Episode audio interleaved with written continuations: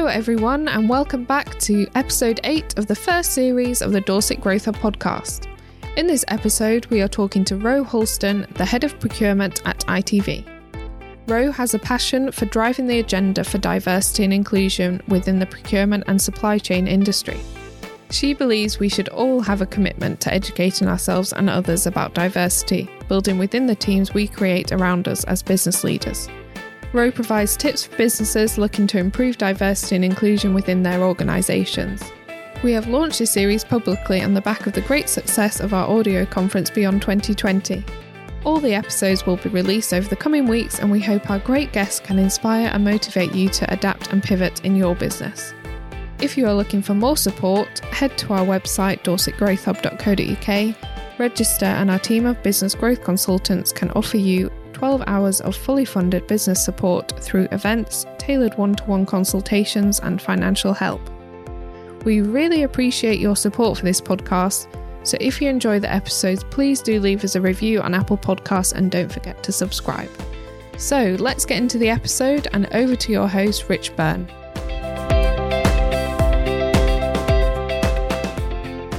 Good morning, Ro. Thank you for joining us today. Morning, Rich. How are you doing? Good, thank you. Good. I'm pleased to join you. Pleased, pleased to be invited to, to participate in your podcast today. Thank you. We're really glad to have you. Thank you for, for taking the time to, to be with us today. So, Ro, just for those listening, do you mind introducing yourself and, and your role and what you do?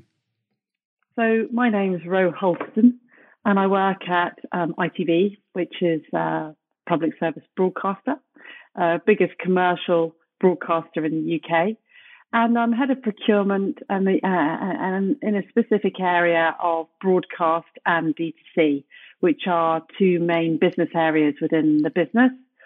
And I've been at ITV for about nine years, for way too long. Started off there as a as a vendor manager within IT, and I've progressed through various roles, uh, and now I'm kind of head head of this this this part of procurement. And before then, I worked at various other broadcasters. I've also worked in the mobile industry. Yeah, I've I've worked in business development and marketing, but um, I've ended up in uh, procurement, which is where my career is is now. Great. So we're going to focus in on diversity inclusion today. That's the kind of key topic around our, our audio conference, which is happening for the rest of the week. Um, so, to you then, what does diversity inclusion mean? Very broad question, but it's good to narrow it down because everyone has a different perspective on it. So, I think diversity uh, uh, inclusion is is all about expanding a culture and ensuring that within your community you take into consideration a broad range of different different different people from different backgrounds, different cultures, different beliefs, different ethnic backgrounds, and of course, you know, uh, women and, and men in equal measure.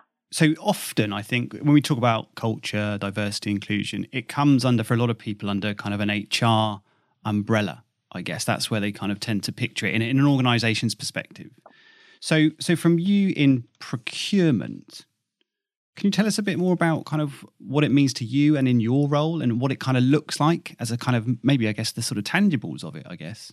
Within procurement, I would say it, it is a diverse in, in some ways and less diverse in others. And the, the, the piece of procurement that I find personally the most frustrating is in the leadership of procurement. I think you'll find that the majority of procurement leaders are, are men and the majority are from a white white background.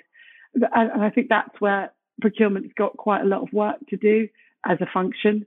Uh, I think it's different to the rest of finance, where there's there's far more diversity, but I think its own little specialism. And because of the nature of the role, and perhaps people's ideas about how someone from procurement should be, and uh, the traditional uh, kind of associations with procurement, I don't think it's well branded itself in the kind of diverse and inclusive networks. So I think um, I think we have a real challenge attracting people into procurement who have a diverse background. I think they probably think that that's it's not for them. So part of the reason I wanted to come onto this podcast and the part, partly why you know I, I like talking about this stuff is that I think we out of all of kind of kind of shared functions within an organization. And I'm thinking across HR, finance, marketing. Um, actually, I think procurement is one of the areas where we have, uh, well, probably the worst branding and, and, and, and attract the least amount of kind of diverse, of a diverse talent. Uh, that said, during my time at ITV, I have tried to be across every single recruitment that I possibly can to try and get ITV to change. And ITV is a very is a great place for change and really embraces change. And uh, you know is is I would say a representative, more representative than many procurement departments of across, across a range of backgrounds. Um, but this isn't about necessarily just ITV. This is about the procurement function, and the procurement specialism. Sure. So, I mean, you touched on there, you know, in terms of demographic, in terms of procurement attracting predominantly probably male, white. So, so obviously you're not male, but so, so what was it? Was did you look at procurement as something that you really chased after, or was it something that just you mentioned some of your background and your role?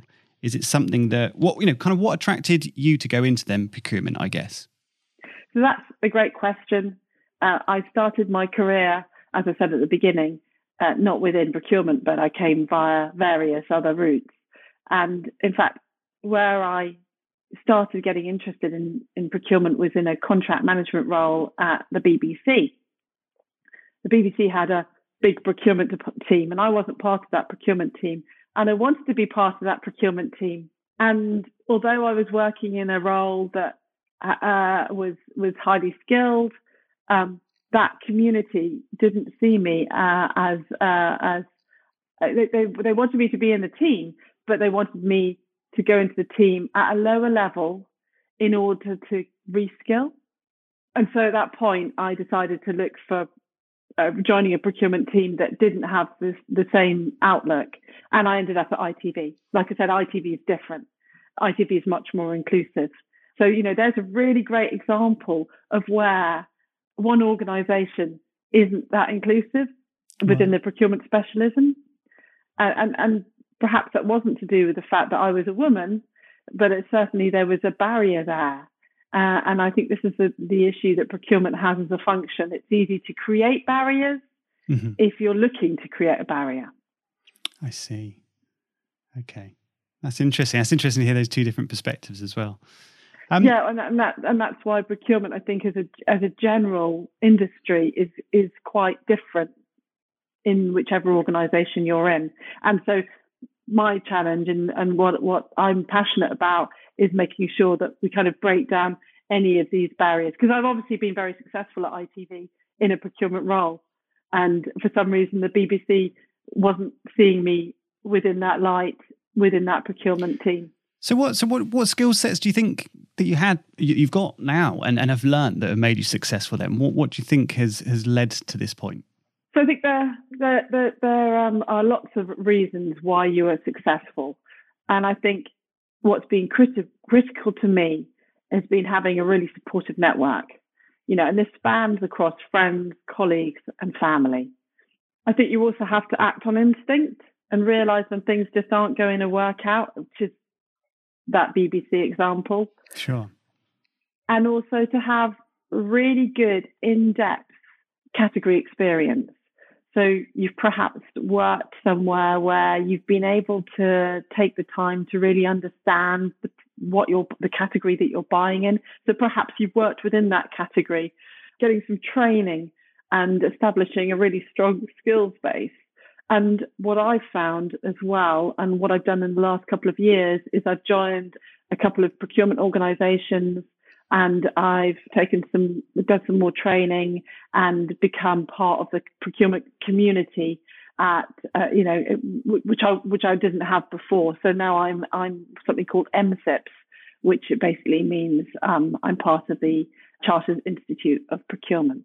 Okay. So within your organization at the moment, what what initiatives are there? So actually, we, we can talk about your organization or, or other organizations you've been in, and just in general, I guess, in, in your sort of working capacity. So, what initiatives are you involved in um, that you think have worked really well? Because I know on your on your other podcast that you're on with Martin Smith, the Talent Talks, which I listened to the other day, you talked about an embrace network. So do you want to just expand upon that and and maybe other networks? There are several networks um, that are available, and I, as I said this perhaps on the podcast that I've I've not really engaged with them because as a working mum of three, I found it really challenging to do my to, to, to, fit in the time to do my job and look after my family. And actually, over the period of lockdown, I've found that remote working has lent itself to me finding a couple of hours in the day that I didn't have before.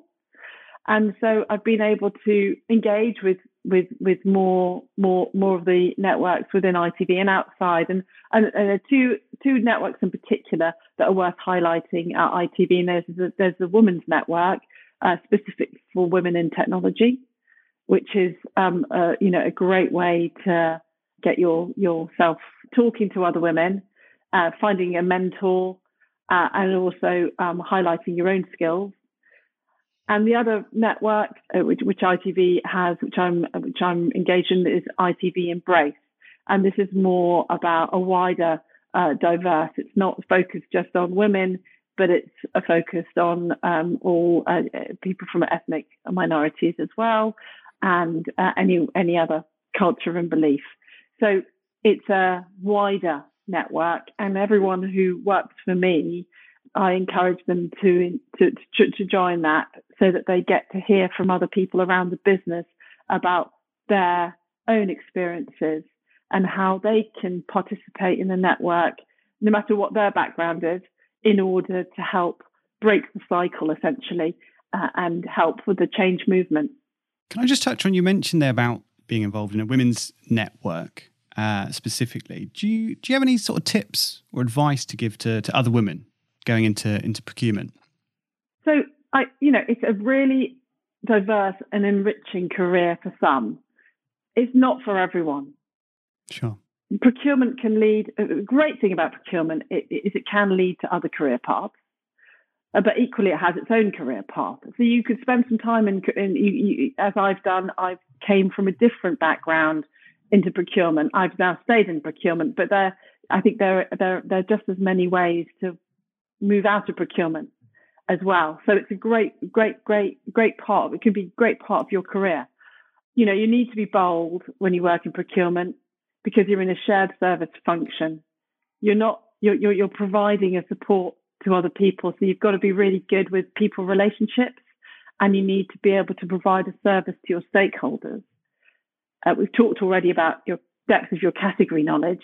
That's also going to help you succeed in procurement but you also need to recognize when things just aren't working out and kind of leave your ego at the door. Sure, it's important, isn't it? Definitely. Another question then. So, so if we go back to to focus on uh, sort of diversity and, and inclusion, for, I mean, this this podcast is going to predominantly go out to uh, sort of Dorset business owners and then across the south coast as well uh, as part of our sort of uh, program of, of events across this audio conference.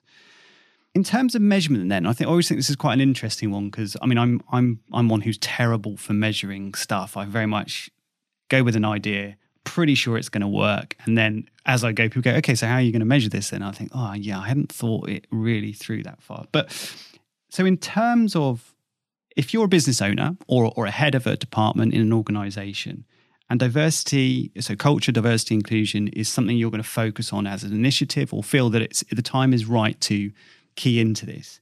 What are the kind of measurements of success or just measurements in general, or are there not any that, that you need to think about? So, my new favorite word is tokenism. Oh.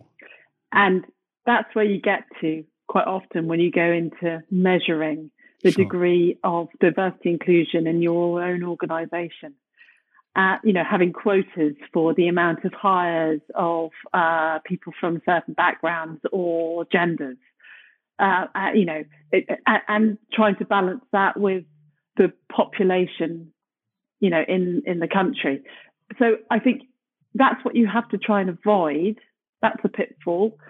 But in terms of measuring whether or not it's successful for your business, well, you should measure it in the same way that you measure anything else. Uh, you know, are you is your business more successful as a result of your inclusion and your uh, uh, and and your approach to diversity? Well, that would be that would be the ultimate measure for me. You know, are you creating better? Have you got better creative ideas coming out of your of your of your business? Have you got better engagement? Have you got uh, you know across your um, you know working population? Are people looking at things differently? And ultimately, is your business more successful? I think those are. I think ultimately that has got to be the ultimate the the way in which you measure uh, success of any network. Um, so, and, so know, it's not think, it's not it's not tokenism as a, as an initiative. It's got to be integrated to to business objectives. The same way, you know, a marketing department, sales department, it has to align with with where the business is going, and not this kind of separate entity that that gets worked on and and and becomes almost silo in a way. It, it's fully integrating it into the rest of the core of the business. Yeah, exactly. Uh, and I think, uh, and I and I and I have been through a, couple of uh, initiatives at ITV now around uh, diversity, and uh, I think ITV probably has suffered from that in the past. But now ITV has got a, a female CEO, and she's she's really encouraging diversity across the whole of the organisation. She's she, she's introducing it at the board level and she's you know she's she's giving people uh, a view that they haven't had before of what good looks like in terms of diversity and you know i think if anything this will be her legacy um, when she moves on to, to to to whatever she moves on to next if indeed she does uh, i think will be the the impact she's had uh, on uh, on our culture in that respect great well it's yeah it's great to have someone like that leading the way, isn't it? And and obviously, I can tell by the way you're talking about it, it's an inspiration to you, I guess. It's important to yeah, have those role models. Inspiration. You you can't you can't really be a leader who is someone that you can aspire to be, and that I think that speaks volumes, and that's why it's so important. Coming back to procurement, why it becomes more diverse in nature, and that starts at the leadership level. Sure. So just just a final question for you, Ro, and I and I've avoided specifically mentioning the word or what it's what it's called in in these times that we're in. That's how I refer to it. The past six to, to eight months, these times that we're in. Um, what impact have you seen on on the culture, your working environment as it stands at the moment? And I mean that from a, it could be from a, a challenging perspective or a real positive perspective. Obviously, like many people, I've been remote working throughout this period, and uh, that you call this, this, this, this, the event. Let's say the event. Yeah, I like that one. uh, and and uh, you know the, the the great thing is that it's not just about it's not just about changing. You know, not going into the office. It's about being able to work in a way that allows you to engage with your family and with your home life and your local community.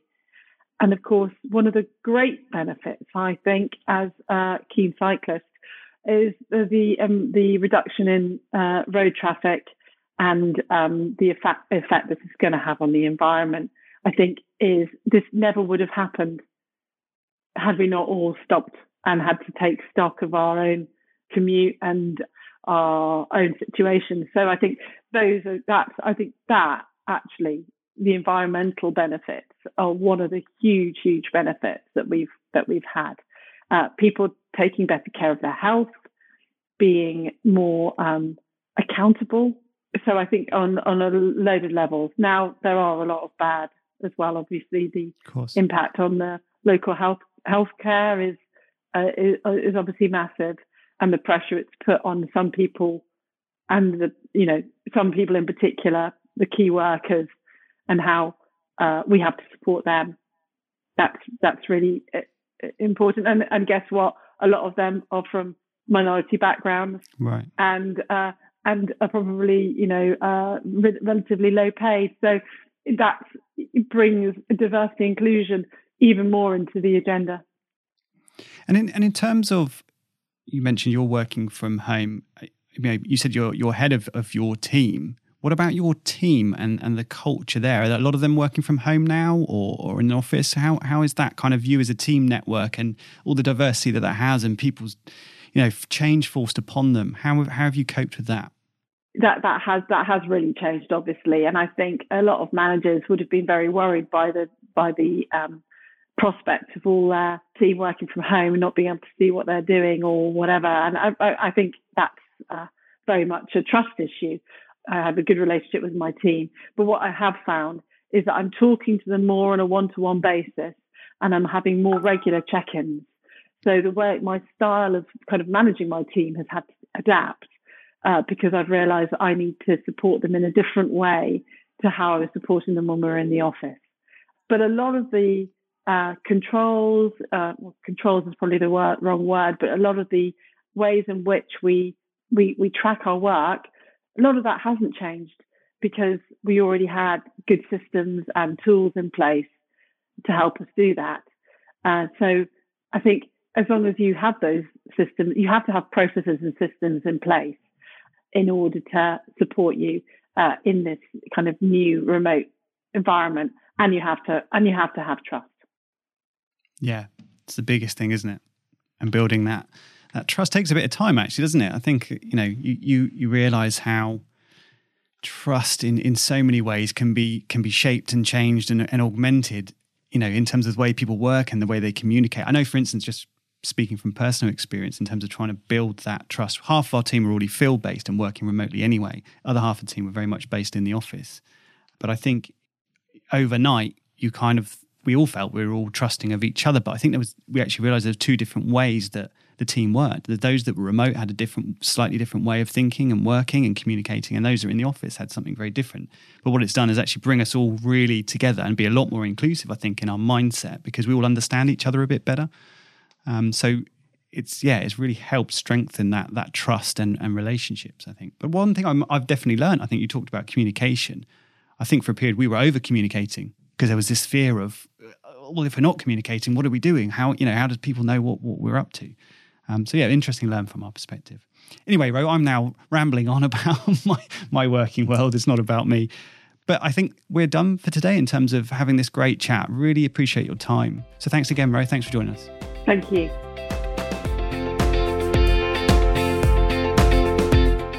Thank you to Ro, and we hope you all enjoyed this episode. If you want to learn more about culture, diversity, and inclusion, you can listen now to the two other episodes featuring Jen Swain and Agi Matuma, or skip ahead to episode 9 where you can hear from them all in the Q&A. So thanks again for listening. Head over to our website or leave us a message to let us know how we can support your business.